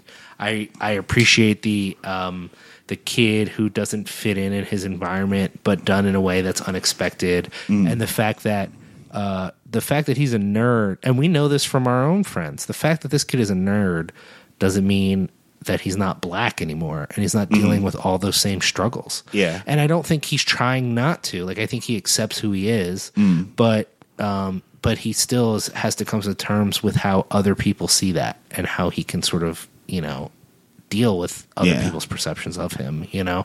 I don't know. I just, like I said, Interesting. something about it was really compelling to me. And it is funny, but it's not it's it's not, goofy. I didn't Right. find it goofy. Or the few, and I would say the the comedic elements that work the least are the one or two places where it is a little bit goofy. Mm. I just they were funny, but I didn't find them as funny as some of the smarter stuff in it. You know, Mm. so I don't know. Heh. what other movies did you dislike in this genre of? So I'll go with the easy one first, which is Reality Bites, and I, Ugh. and I don't think a lot of people are going to fight me on that. Piece of shit movie. God damn it! Destroyed Winona Ryder. yeah, That I think that might be where I decided that I hated Ethan Hawke. wow, that's before me. I still don't know if I hate Ethan Hawke. Oh man, you hate Ethan Hawke. You just don't. You just don't want to accept it yet. But that's okay. I'm waiting for you, brother. I'm here. you're pulling. You're yeah. pulling for no, me, I'm not man. pulling anywhere. I'm just going to let you know what what I know to be the truth, which is that Ethan Hawke sucks. yeah, I I am not a huge Ethan Hawke fan. I don't know if I hate him, but I certainly uh, I certainly would say that Reality Bites is an example of a movie that is not worth watching. Um, and I have not attempted to rewatch it in the last like five years or anything like that. But it's a bad movie. It's a bad movie. Yeah, yeah, yeah. What's another one? Uh, the other one I think will be more controversial. I really dislike The Sandlot. I like The Sandlot. A lot of people like The Sandlot. Yeah, and I, feel like this is it's the got one that James people are Earl going to get. Jones in it. I know. There's a dog in there that No, doesn't this get is, killed. This is the one that people are gonna are gonna be concerned with me about. But Why do you dislike it? nothing about it for me is funny. I don't laugh at all. You're killing me, Smalls. That's not funny to you. No, nothing about Okay. it is funny. All right. I, I, I'll, I'll go as far as to say uh, at least very little about it is funny Right. for me. Um, I don't find it endearing. I don't really care about it. I mean, I, I, I honestly think it's the sort of movie that maybe I just missed out on the timing. Mm, that you of it. just weren't there when when, when I saw it, I guess I just wasn't in the mood for that sort of thing, or I don't Right. know. It's just as we were thinking about it, I wanted to pick other movies. Like there were a lot of other really shitty coming of age movies that I was thinking about. Uh, I didn't um, like Kings of Summer. That's another a movie. that Oh, yeah, I you talked disliked. about that. You just Yeah. like Kings of Summer. So I, I don't understand that personally. um, it's see that's Let's get back to the Sandlot. Sandlot. Sorry. I don't care about baseball. Okay, neither do I. I don't. I just didn't find anything about the movie that I connected with at like an emotional level. Uh-huh. So therefore, I only had the humor to rely on, and it's Humor's again, kind of hackneyed. Yeah, it's fine. It's just not. I didn't like get emotional about it the way um, I think I was supposed to. okay. And I and I I'm an emotional guy. I cry at movies constantly. I'm a real teary guy, you know. and for whatever reason, um watching The Sandlot later, you know, when it came out I saw it and I thought, "Oh, it's fine," you know. And then as I watched it later because it's one of those movies that people obsess over. It's uh and maybe I'm having a little bit of a backlash because of the people who Who love it so much and not not in the sense of bad fans or anything like that. What I mean is like having to watch it multiple times, oftentimes because of love interests, because of girls who I was with who were like, "This is like my favorite movie ever. We have to watch it." All right, Sandlot again. Okay, that's fine. and I would watch it and be like, "I just don't care about this. Like, I don't know why we care so much about this. uh is it as shitty as Reality Bites? No. Is it as bad as the other movie I was going to pick was uh, My Girl Two? oh god, one of the worst Wow. films I've ever sat through in my life. did that even come out in theaters? my Girl too? Yeah. I have no idea. That sounds so direct to t- DVD. It Uh, doesn't I even. saw it though. It's real wow. bad. Yeah, that's unfortunate for you. Um, yeah, no, it's it's rude. See, here's what I hate about Kings of Summer. yeah, get into Kings of Summer Kings of because Summer I is- eh, let me let me just back this up a little bit and say I love Kings of Summer. I found it a good time. I like the characters and I like uh, almost everything Nick Offerman has ever done in his life. Uh, yeah, I like Nick Offerman in there. Okay, talk to me about what you No, didn't there was like something about, about, that movie that just felt like that they were going for uh, this type of movie. They're going for it specifically, and just uh, it didn't seem honest to me. You know what I mean? Also, with it, it's like this whole thing where like. You know, if you don't know the story, it's that uh, they these kids that live in suburbia are sick of living in suburbia with their parents, so they build a house in like a forest out of like scrapped stuff and uh, they live there and then like someone gets a girl and then they get jealous and then they, they tear the house down whatever but um it's just one of those movies that just it's i don't know feels steeped in in this weird privilege this privileged eschewing of societal norms which is like a home you know and like food it's like oh no we don't want any of that and it just feels like you have to be like a rich kid to understand like that you want to get rid of being rich you know what i mean like and that weird privilege disparity to me i found to be annoying i found to be irritating like these kids should just be grateful that their parents put a roof over their head and food on the table But isn't that get off my lawn you kids But how much is that the story of any coming of age movie? Is the reality that teenagers oftentimes, not always, but oftentimes hate their parents no matter what their parents did for them? Yeah, I get that. I mean, Especially we've white been kids. through it. Yeah, but don't you think that that's like just kind of I don't know for a person like I mean for a person to be like oh fuck all of this shit, all the stuff that everybody else is working super hard to get. Fuck it, I'm gonna go live in a shack that I built in the woods. But I think this is about his issues with, I mean, it's like a family dynamics thing in that sense. Yeah, but it's Nick Offerman's a dad. Yeah, so that He's doesn't- awesome. That's not the point of the movie, though. I want to hug Nick Offerman so bad. Everything I see him in, I'm like, oh, Nick Offerman needs a hug. I mean- dude, we're the Millers. He's great in that goddamn movie. I think sometimes uh, I think what the movie is getting at is that feeling of being frustrated and and and knowing that at some level you do need your parents, but like resenting them for it and trying to strike out on your own. And I don't know that it's perfect. I I, I kind of have issues with the movie myself towards the end and just sort of the resolution of it is kind of weird. Yeah. and the similarities between Mud. Mud is a great fucking Mud movie. is a great movie. And Holy I shit. don't know that I would call it McConaughey. Yeah, Way to That ruin the felt so good. podcast for that felt everybody. so good. We haven't done that in so long. Oh man, someone someone right So now is cursing your good. name. They're they're in their car and they just crash because Mud. of your yell. Matthew McConaughey, you are awesome. I'm just saying you might have just endangered someone's life. Is what I'm trying to put out there. because or they're at work and they had to pull the earphones out. Evan, Nick, Jeremiah, You all knew it was coming. All of you knew it was Jackie. coming. As soon as he Who else- mentioned who else mud, listens you to knew it this? was happening. Mikey Smack. um, who else actually listens to this podcast? I think you might have named all of them. uh, Jacob, uh, Knight. Look, man, I'm just saying, Matthew McConaughey. Look, look, all I'm saying is I apologize for But no, I, I agree. Mud was great, but it was weird that Mud and Kings of Summer came out so close. Yeah, and, that had they the seem snake- so. s- Yeah, the snake issue. Yeah, And same thing. Same- and, yeah. and it's also funny to me because I'm like, you know, I guess there's just lots of snakes in the woods. I've never seen a snake in the wild in my life. And I, I talk about the city a lot, so I think sometimes people think I actually don't know anything about the woods, but I didn't grow up my whole life in the city. Like I've spent time in the woods. I went to camp. I never fucking saw snakes. And all of a sudden every movie it's like kids get like all these snakes. so many snakes. Suck out the poison. Uh, no, but mud is amazing. And uh, I don't know. was, does mud count as a coming of age movie? I was just about to ask you that. I don't know if it does or Well, not. I mean, it kind of does because it's about the kids. The movie's think about the so? kids, and it's there. No, I'm not using- saying the movie isn't about the kids, but does that make it a coming of age? Just because there's kids and they experience things, does that make it a coming of age movie? I, again, that's the argument. I don't know. I have no idea. In my mind, sometimes I say yes, but then sometimes I say no. Gleaming the Cube is that his coming of age movie?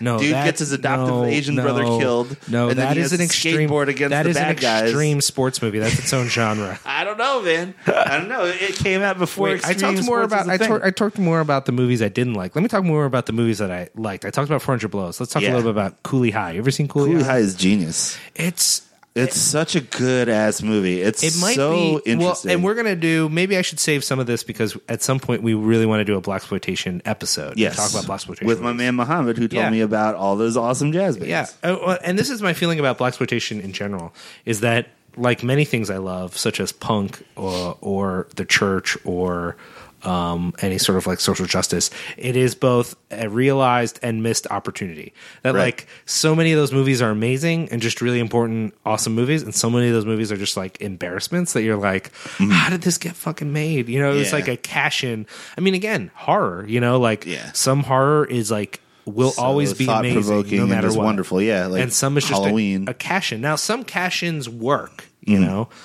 I have this conversation a lot. I personally don't think of Shaft as like an old school black exploitation movie. I think of it as like a cash in of a like an action movie. yeah. It's like a oh hey, Not like a parent- Five on the Black Hand Side No, or no, like no, the it's- spook who sat by a door. Or, Yeah, yeah, yeah, yeah, yeah. Yeah. I mean, it, it's and that's not to have some sort of unrealistic expectation. This doesn't make Shaft a bad movie, but even ideologically, Shaft is more about the system maintaining itself than fighting the system. All those sorts of things. It doesn't matter.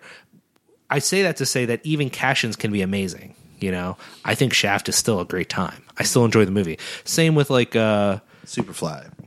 yeah, but Superfly I don't think of as a cash in it. Maybe I have a no. I think of Superfly is maybe one of my favorite black exploitation movies. Wow. Definitely not my favorite because I'm leaning towards Cooley High right now. Right, Just right, because I was right. thinking about how well it does the coming of age genre in a different context at a time where that was not accepted. You know, that Hmm. Yeah, was- yeah, yeah, yeah. It's a very difficult movie to make. yeah, I think so. I Yeah. think so. Uh, but but uh, with Superfly, I just love it. I, I it's I guess what it boils down with Superfly is not that Superfly is amazing or that different than other black exploitation movies, but to me it is the ultimate redeemed pimp movie.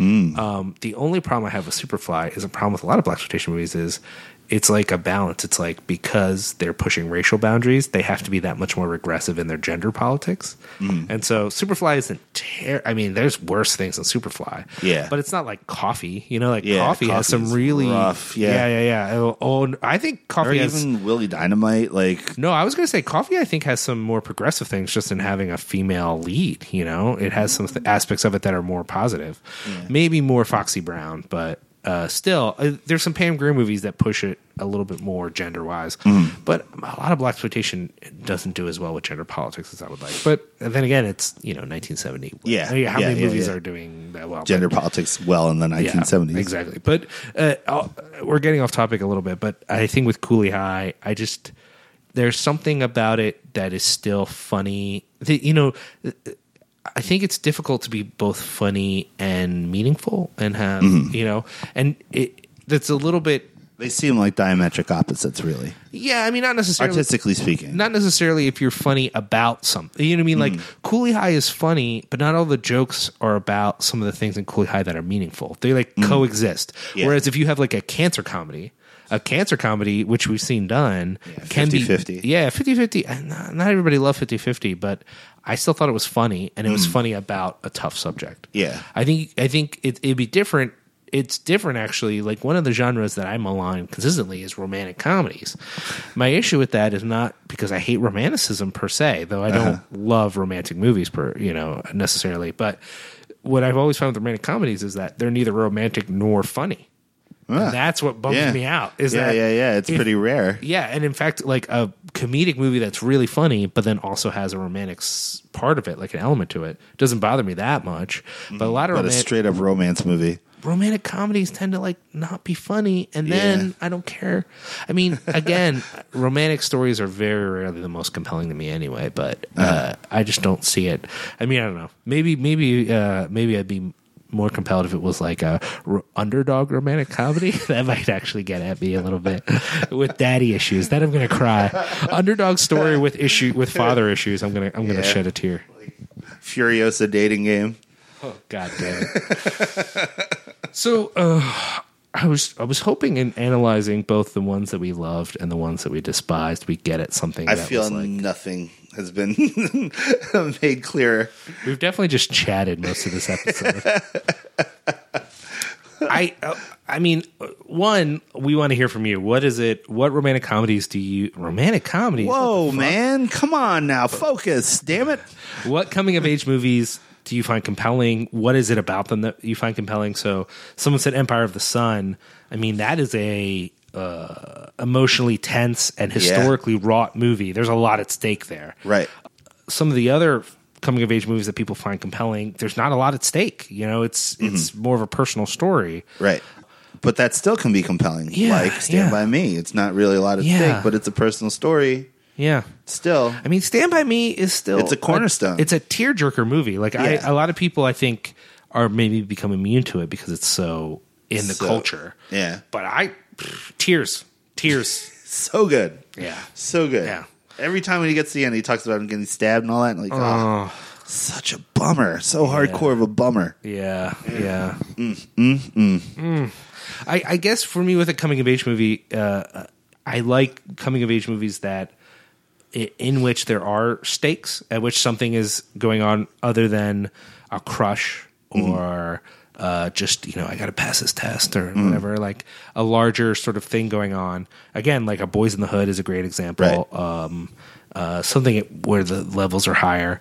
And of the coming of age movies I've really liked, I do think Cooley High is the outlier as one that's actually funny. Mm. So don't be wrong, I love Moonrise Kingdom. I love I was going to put up Amelie. yeah, but It's kind of again, amazing. I find Amelie hilarious. Yeah. Amelie, Moonrise Kingdom. What was the other one that you said that was on your list? Oh, Submarine. Son of Rambo. Yeah, Son of Rambo. Well, Son of Rambo, I might actually say is high up there. But uh, I guess what I'm saying is, uh, though Moonrise Kingdom is one of my favorite movies, I love it for the comedy more than for the, coming of compelling age. coming of age narrative. Right. Whereas 400 Blows, It is all coming of age narrative. for me at least, I don't know. Yeah. Maybe someone else. I don't is- see anything funny in it. Yeah, I don't find it funny at all. Yeah, there's so- like a s- few moments that you kind of giggle, like, oh, yeah, that's moments. yeah, but it's not a funny movie. No, Here's what I think the perfect distillation of what a coming of age movie is. And, Okay. and I will end my thought with this. okay, Coming of age movies to me is a transition from innocence to grace. And that is what makes a coming of age movie a coming of age movie. That's what most resonates with me. I think you have to unpack the second part of that. I think people will get innocence. but Innocence in Why, why that you- grace? you why is respond- grace the other end of that? Because the other end is that innocence is lost and it's replaced with knowledge. Okay, So for me, that's the transition. so it's not just innocence you- lost, but it's innocence lost leading into a sense of uh, peace, adulthood, balance, forgiveness. Every single movie from um uh, 10 Things I Hate About You to Stand By Me. You know what I mean? They all. 10 things I Dude, hate about you. seriously, it's, I'm telling you, dude, that is what it is. That is the unifying line I'm not for saying me. you're wrong. I just love that that was your example. I'm just saying that is the unifying line between all of these movies Cinema Paradiso, Star Wars. It's this innocence, this lack of knowledge of the rest of the universe, and then your acceptance and knowledge of your place in that vast universe. That to me is what makes a coming of age movie a coming of age movie. From like a little kid watching Rambo from a boat hanging from a ceiling to wanting to make a movie of Rambo. That is that's innocence replaced with grace. I That's mean, what look, it is. if we're going to turn this episode into just endorsing Son of Rambo, let me just be. That movie fucking rules. Dude. that's a great movie. oh my god, That's so a movie good. that when it came out had a lot of chatter, and then people stopped talking about it. Yeah. and I think we should keep talking about Son of Rambo. it's such a good movie. Go back and It's rewatch it. so so so good. It's got a Depeche Mode dance scene in there. Oh, Dude, it's awesome. It's it's got a bunch of like all that fun stuff that makes those movies fun. I think I also uh, one of the things I uh, feel awkward about when it comes to coming of age movies a little bit is the idealization, maybe, or the I don't know what the right term to use is because it's been too long since I've been to school. But this idea of Things were better back then. no, not nostalgia in and of itself, but more a feeling of prioritizing the experiences of young people. Uh, and that's not to say I discount the experience of young people. So Ah. Yeah, they're but this is- important. but this is what happens in our culture. Every bit of media is focused on the experience of high schoolers, Yeah. and every bit of news is about how young people are stupid and don't have the morals and character they should have. And I think Right. that inevitably happens whenever we, in the same way that like uh, we take all kinds of figures, celebrities. Celebrities, all we hear about is how amazing they are and how they are an immoral group of mutants. You know, Yeah. we never hear about celebrities are just people who happen to succeed at one thing and now we idolize them beyond any rationality. We never hear that. We always hear they're so amazing or they're literally monsters who serve Satan. Like that's like all you hear about them. Yeah. In the same sense with kids, I think we focus on them dramatically. A, oftentimes in a way that has nothing to do with the experience of actual young people anymore. Mm-hmm. It's more this uh, uh, caricature of Yeah, what this being a weird like person is. this exquisite corpse of, of stuff that we pulled from a whole bunch of other sources. Yeah, and then we judge them so hard. Like all you ever hear about is how shitty millennials or whatever the thing after millennials is, and it's, I'm like so tired. Like, Can we go back to s- discussing Generation X? Like we still Yeah. live, we're still here. Meanwhile, uh, do we talk about like baby boomers and the the, the destroyed, fucked world that the baby boomers have left all of Yeah. us? Like, I don't. I, I just think it's weird to me. And again, that's not to. Whenever I say bad things about baby boomers, it bums out my parents because they're baby boomers. So I'm not talking about you guys. I love you. I love you, mom. Not y'all. I love you, mom. I love you, George. It's not what I'm talking about. What I'm trying to figure out is um, why we are already assigning the world's problems to the privilege of millennials and not talking about the privilege of the dying people, you know, the people Mm-hmm. who are leaving us, who are leaving us with a world that is so messed up to just begin with. messed Yeah, up, just destroyed. Anyways, all that all that to say, I prefer coming of age movies that feel timeless a little bit, like Mm-hmm. you can identify with it. But I feel a little anxious about coming of age movies when they're so about like that magical time when you're a kid, Prom night when and stuff. everything really matters. is Yeah, that yeah, yeah, yeah. you know? Well, and it goes in a few directions. There's the childhood is all that matters because that's when you have imagination. There's high school is all that matters because that's the last time you had fun, which Yeah. is like I don't know what other people's twenties were like, but my ours fun- were pretty fucking awesome. I feel like fun. I think my 30s are pretty goddamn rad too. I feel like fun started for me. uh, when I was 22, really, is when fun started. And then fun has pretty much been going uh, until maybe a couple. I mean, I- things are getting hard now. You know, I'm Yeah, trying to figure but- out my purpose, but none of that makes uh, that high school time seem mean. I mean, and again, not that high school's terrible. It's very meaningful. Lots of uh, wonderful things happen, but Yeah, uh, the more this, distance this I get idea that between me and your high school. life those four years are what matter in your life is so insane to me. It like drives me nuts. yeah, I agree with you. I agree with you. okay, I think we've probably said all we can say. Let's go with what are, what are some things coming up that you want people to know about or you're excited about? Um, on Sunday, fucked up are playing the International House. Sunday. Uh, Oh my Sit goodness! down. Is- Did that sell out yet? I don't know. I have no I'm idea. hoping it didn't because I haven't bought a ticket yet. that shit is gonna be bonkers. I'm pretty excited. I don't even know what that's going to look like. Yeah. Um, I'm excited. I I really want to see the new Pixar movie this year, th- this week, Oh, uh, Inside, Inside Out. Out, which I've heard a lot of great things about so far. Have you heard good stuff? Or All I hear is good stuff. I'll be honest, the trailers leave me cold. I'm not interested even a little bit. And Really? yet and yet the reviews are so positive. Like Yeah. next level positive. And this is again why I think film criticism is not a way to waste of time. Mm-hmm. Like I'm the kind of person that's like, you know, nothing about that trailer spoke to me, but so many people are so moved by it That I you should might at have to least see check it. it, out. Yeah. All right. And Suze loves Pixar. That's like the have up you her seen a alley. bad Pixar movie other than maybe Cars? Uh, cars. Yeah. Uh, I don't know. I haven't seen all of them, so I don't know that I can say that. all the ones that you have seen, have there any of them been like a bummer? I'll go with no for Yeah. now. I, I need to think about that, but I'll go with no. I think some of them are uh, better than others, though. Right. I'll give you that. But none of them have ever been like, what is this? You know, some hack job, you know, whatever, Hmm. Yeah. whatever. Yeah. No, never not once. Yeah. Every single one has been like, huh, okay. There's a moment when I was right in that pocket right there. You know I'll what I think mean? about it. I'll think about that. Just saying. So I'm excited for those things. Um, and then I'm still excited to see TJ Miller, which I haven't seen, which has been postponed to August. So that's coming up. I'm seeing Godfrey on Friday. Me and Milani are seeing Godfrey on Friday. Really? Yeah, it's going to be great. Pretty excited. That's funny. And uh, yeah, that's about it. I uh, well, uh, as Josh said before, there's a lot of screenings coming up at the Mahoning Drive-In. Uh, we like them a lot. Uh, I'd love for them to sponsor us, but I know that they don't have any money, so I don't know how they would sponsor us. But but uh, I think they're really great. And uh, this weekend it's the Avco Embassy, and this is also an Exhumed thing, so we're promoting our friends in Exhumed as well. But this weekend is the Avco Embassy weekend, so uh, on Friday night they're doing. Um, well, there's three movies they're doing. I'm primarily interested in seeing Vice Squad, Oh, wow. uh, which played um, one of the X Fest, so it's a movie that I, I care about a lot. But they're on Saturday they're doing uh, uh, Escape from New York and Burial Ground and um, something else, and then on Sunday is Manitou and Howling Awesome. which I'm, you know, I'm pretty stoked. I think I'm gonna. I, I, I wanted to go to the Sunday one.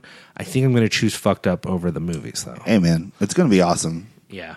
Um, and then the next weekend is the uh, Universal weekend.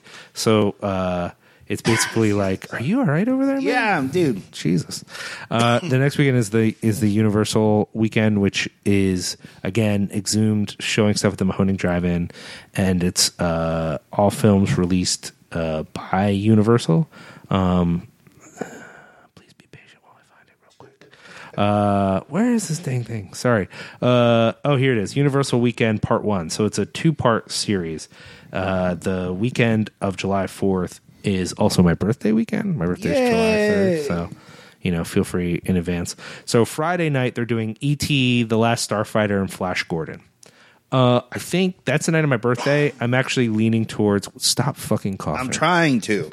I'm leaning towards on that Friday just being down in the city and doing something else. I don't know what yet, but uh, I think I'm going to skip that night. But then Saturday night is Brazil, They Live, and The Thing. So uh, man. I'm definitely going to go to that. And then Sunday is Dark Man and Tales from the Crypt Demon Night. So that's pretty cool. And then they're skipping a weekend, and we're going to be doing something else that next weekend. Uh huh.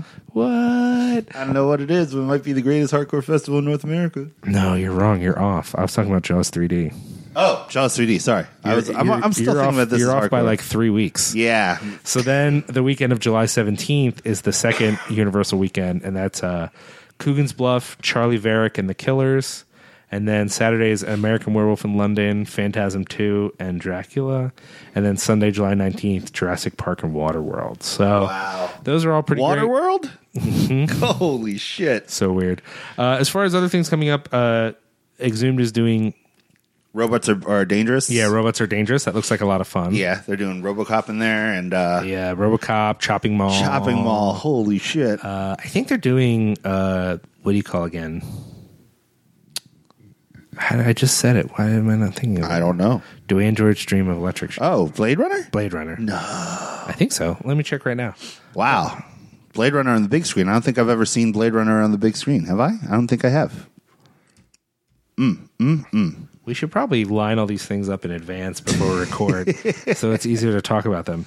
Yeah, so Right. they're doing Robocop, um, The Vindicator, Chopping Mall, Message from Space, and Blade Runner. Oh man, Original theatrical cut on film.